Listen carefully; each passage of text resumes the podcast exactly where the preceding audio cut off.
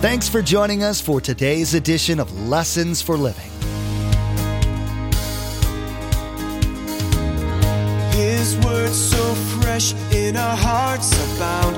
His word made flesh in the here and now. A new life is beginning. Lord, let us hear your lessons for living.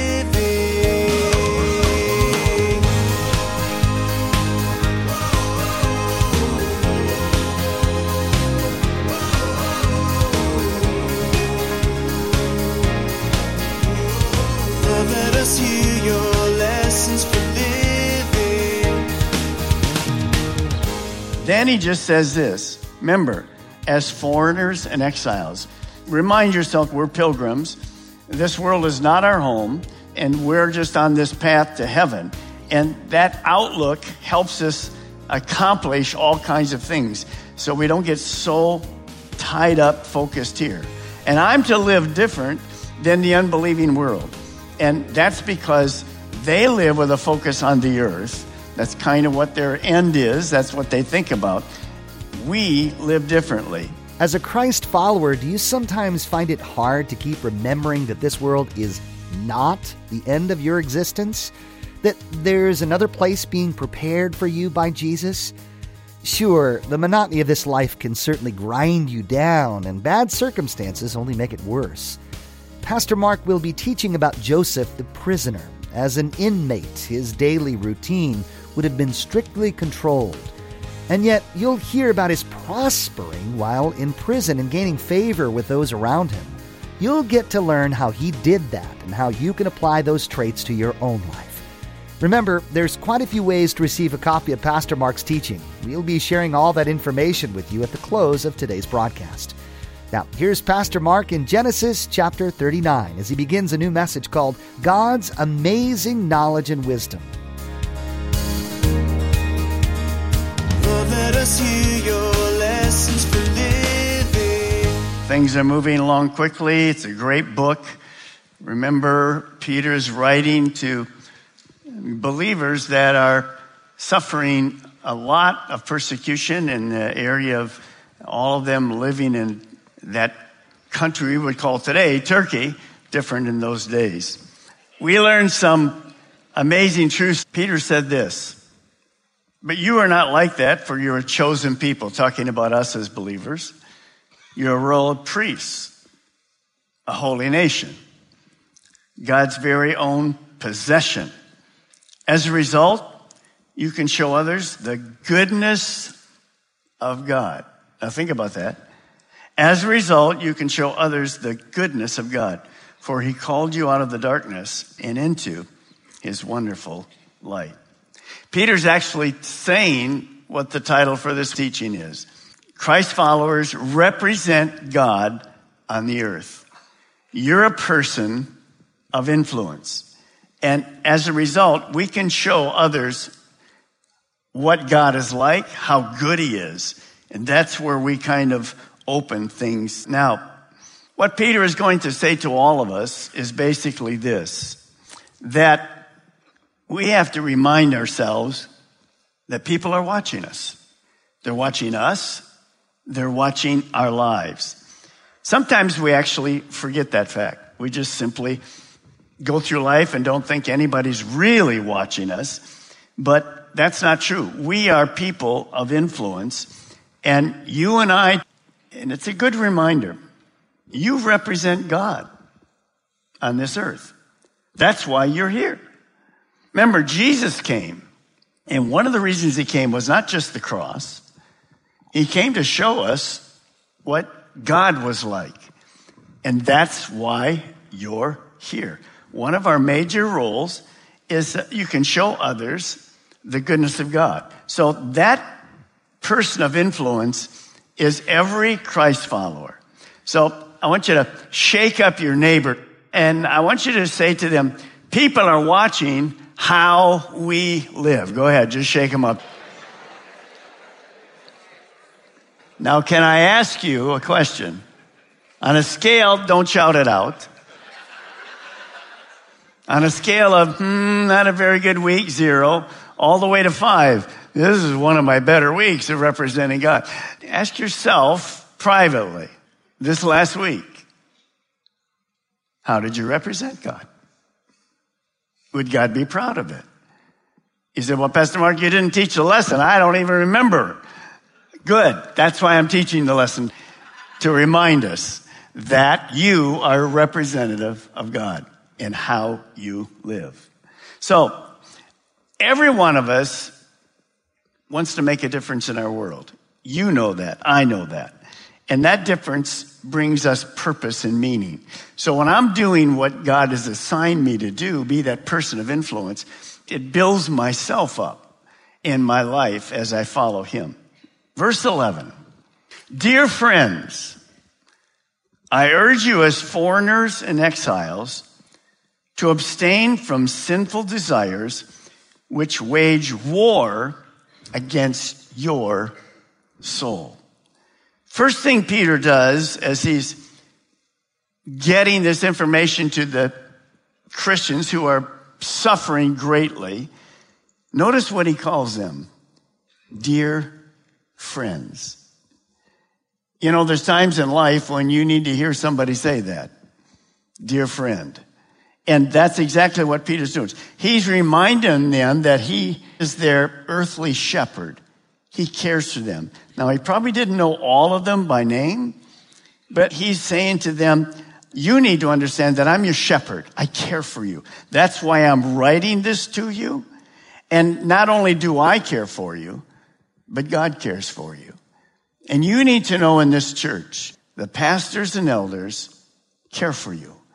We're your earthly shepherds. But not just that, God cares for you. And sometimes we just need that encouragement because of the things we go through.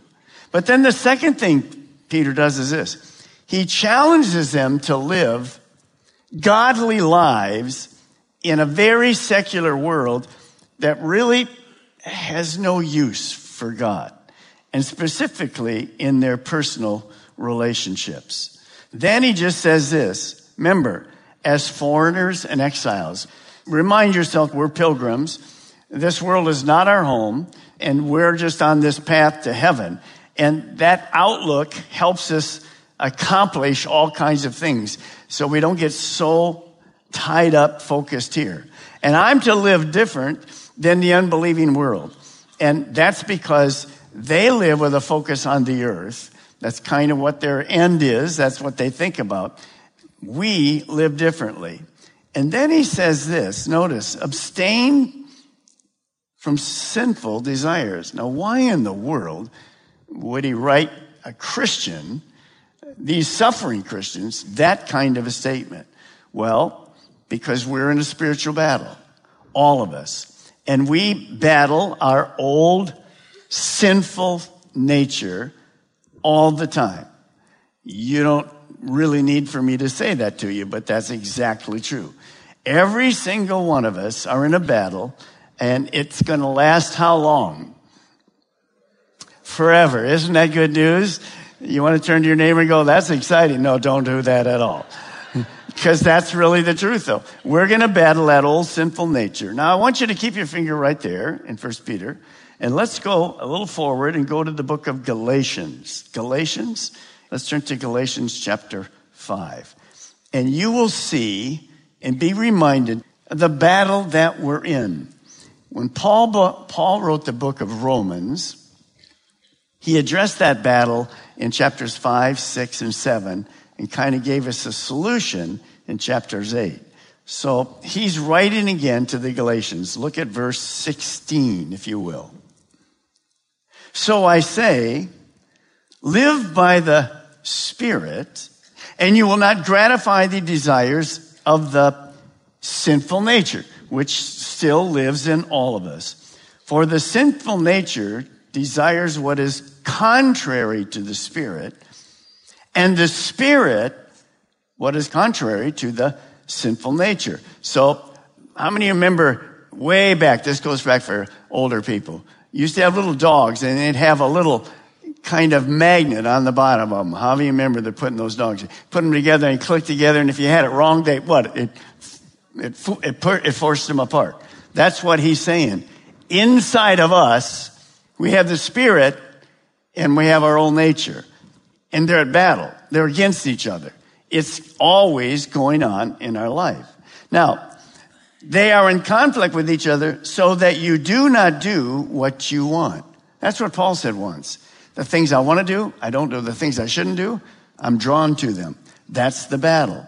Now, what are those sinful nature, those desires, sinful desires, what do they look like? Can we put a kind of a summary of what they look like? Yes, we can. Scoot on down to verse 19. The acts of the sinful nature are obvious. Sexual immorality, one of the biggest struggles we have in our world, because one of the most powerful things that God gave us was a sexual desire. It's a good thing, but the enemy knows how to use it. Sexual immorality, impurity, debauchery, idolatry, and witchcraft. Now, don't think of that like in India or whatever. Think of idolatry as something that has replaced God in your life. First place. Remember in Mark, we learned the cares of this world, the deceitfulness of riches, and other things come in and replace God. And we're just so busy with the normal things of life that we're not fruitful anymore. And he goes on hatred, back to personal relationships, discord, jealousy, fits of rage. Here's one that hits all of us selfish ambition, dissensions, factions, envy, drunkenness, orgies, and the like. That's just a summary of it. So here's the first thing I want you to write down. People are watching, so abstain from sinful desires. See, if we claim that we're Christians and those things are evident in our lives, we are not talking about the goodness of God. That's when people go, and they probably don't necessarily say it to us unless they get into a thing where we're challenging them. That's where they got to go, yeah, that, that person claims to be a Christian. He doesn't live any different than the rest of us. Forget it. Forget it. See, we're not a good influence. We're, we're people of influence, but in those cases, we're not a good influence. So remember where that battle starts. Where does all this battle of my flesh and the spirit, where does it start? It's here. It's in the mind. And so Peter's writing them so they can read this in their mind and be reminded that this battle is basically on the inside of us. And if we say to Satan when he brings those thoughts to us, you, you need to get even with that person. Look what they did to you and whatever. Or you're watching a TV program and you go, whoa, whoa, whoa. Anybody around? I guess I'll just what? No, no, no. You say, no, I'm not going there. I'm not going there. And if you'll do that, those temptations are stopped and the victory comes from the inside. But where does it show? In our lifestyle, on the outside. It shows right there. Now go back to 1 Peter chapter 2 and watch what he says. Look at verse 12. Live such good lives among pagans. Whenever you see pagans, they were pagans. They didn't believe in God. But just insert the word unbelievers. That's the way we would do it today. Live such good lives among the unbelievers that though they accuse you of doing wrong, and we're going to see this a lot, they may see, the word is observe, that watch you, your good deeds, and because of that, glorify God on the day that he visits us. This is a key verse in the passage we're studying. Here's what you want to write. People are watching, so we need to live good lives and unbelievers will then automatically understand that God, who we serve, is good. So when Peter writes this, he says, it doesn't matter what's happening to you. And we're going to see this a lot that sometimes unfair things happen to us. People accuse us of things that we're not guilty of. How we handle that is a big deal because my normal reaction is to get back at them. No, you're a liar. What's wrong with you? I'm not that way at all. But Peter's trying to tell him, you're going to have more and more of this happening, as Peter did. And when this happens, you can overcome that. And you can overcome it with the things of the Spirit. Now, here is the opposite of sinful lust, the flesh. This is the opposite. Look at this. But the Holy Spirit produces this kind of fruit in our lives love, joy, peace, patience, kindness, goodness, faithfulness, gentleness, and self control. That's what we're all aiming for. That's the fruit of the Spirit. It starts with love and is expressed that way. So look at those things and ask yourself this week. I did myself because I had to study this all week.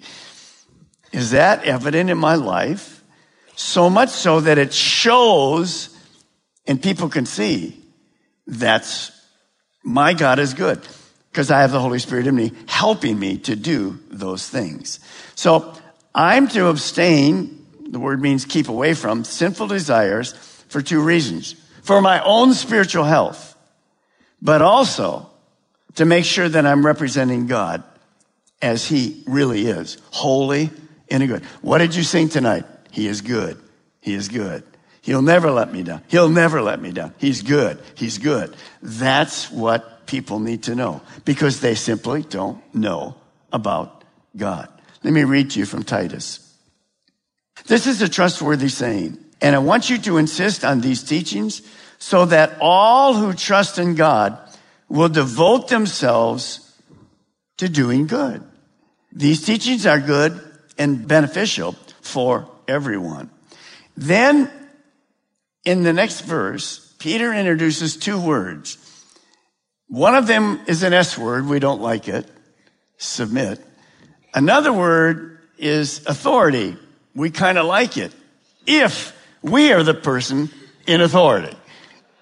So here we go. 1 Peter 2:13. Submit yourselves. This is how we abstain from those things.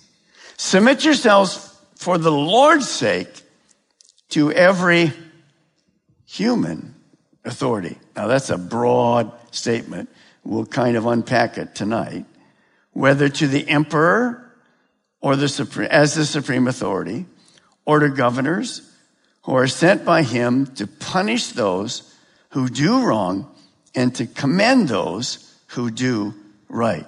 Of course, our authorities would be different. Congress, the police, the school teachers. We'll see later employers, the president, as I said, the local governing people as we walk through this. Now, look at what Romans 13, 1 says. I think, isn't amazing? Peter must have heard Paul teach this because it's the very same thing. Of course, we all heard Jesus basically teach this. Look at Romans 13, 1. Everyone must, say it with me, himself to the governing authorities, for there is no authority, now watch this, except that which God has established. Let's just stop for a moment. In our country, who establishes the presidency?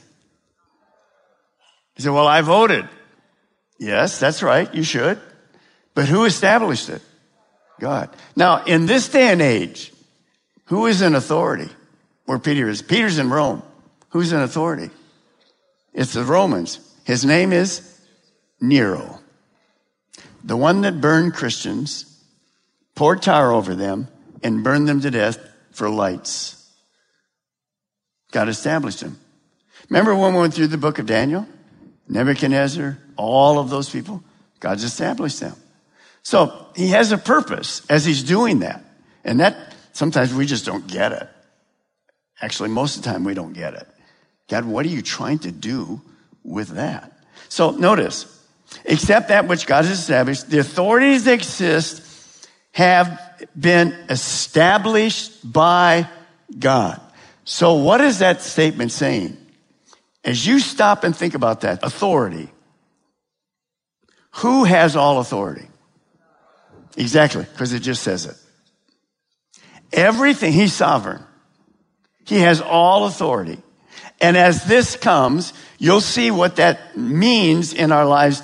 So our lives today, different country, different time, different kind of authorities, but our lives are made up of authority and submission. That's the way we live.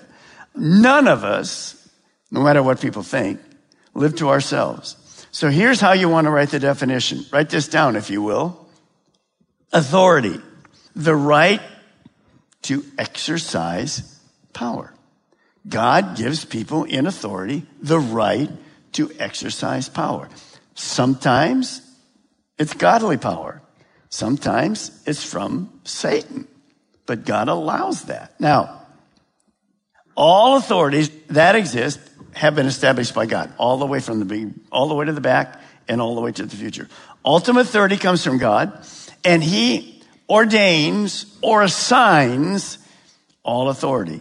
Now, there's lots of divine institutions, but the three main ones that God established so that we could function with order. Now, think about this. Authority is given so the home, the government, and the church, those three things God designed specifically. The home, the church, and the government. He put authority in it so there would be order and not chaos.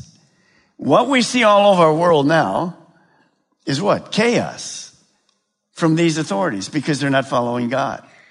And it, the place is just absolutely chaos. Our country is in chaos. And you see it all the time. Here we are in New York again this week. Another chaotic situation. Now, how does submission fit in with that? Well, here's submission. Write this down if you've never heard me speak on this. Submission is a loving attitude that wants to cooperate. It's an action, but not an action without an attitude. It's an action and an attitude. It's both. I want to cooperate. I want to cooperate. It's actually a military term, which means to put things in proper order. Now, by and large, because we're individuals and we kind of want to do our own thing, remember? One of the fruits of the Spirit we're after is self control rather than us being out of control. We don't like the term submit. But it's God's principle to bring order and blessings to every single part of our life. Submission is the foundation of all relationships. There is no healthy relationship without submission. It just doesn't work. And it, the submission doesn't start with human relationship. Your life will be in order if you first submit to God as authority. When I don't, my life is in chaos. It just goes off the wall. Because the authority that's established to bring me control and to bring me purpose and meaning is me submitting my will to God. Today, Pastor Mark reminded you that God arranges the lives of those who follow him. You got to see that in the life of Joseph, as God arranged Joseph's release from prison after two years. This was a reminder to you to be patient and wait for God's timing for your life. In addition, you learned that you need to focus on letting God mature you so that you can be used by Him. We know social media is a big part of everyone's lives, and it's a great way to stay connected with each other. We'd like to add a little bit of joy and Jesus to your Facebook and Twitter pages, so come like and follow us. You'll be able to keep up to date with all the latest information about Pastor Mark, the ministry of Lessons for Living, and the church behind it, Calvary Chapel, Melbourne. Visit lessonsforlivingradio.com and follow the links to connect. That's lessonsforlivingradio.com. This completes this portion of Pastor Mark's teaching God's amazing knowledge and wisdom. Next time, he'll be talking about a couple of unpleasant topics submission to government and to your employer.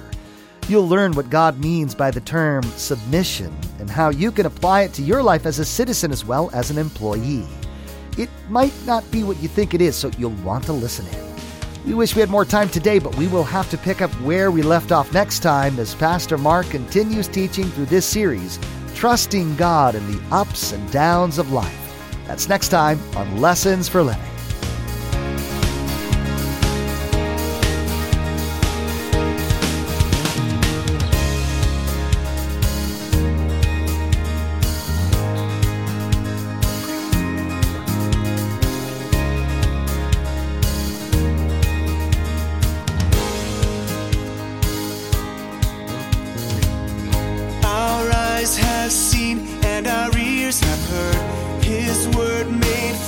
In a hurting